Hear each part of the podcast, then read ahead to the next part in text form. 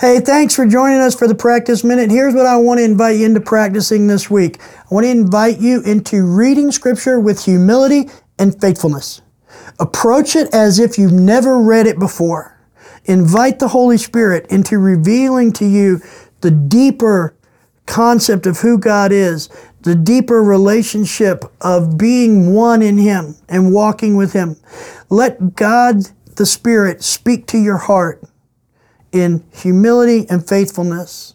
And it's pretty simple. What do we do? We sit down and instead of reading a verse here and there, we sit down and we read larger chunks of scripture. But before we do that, we pray, Holy Spirit, you are the guide into all truth and reality.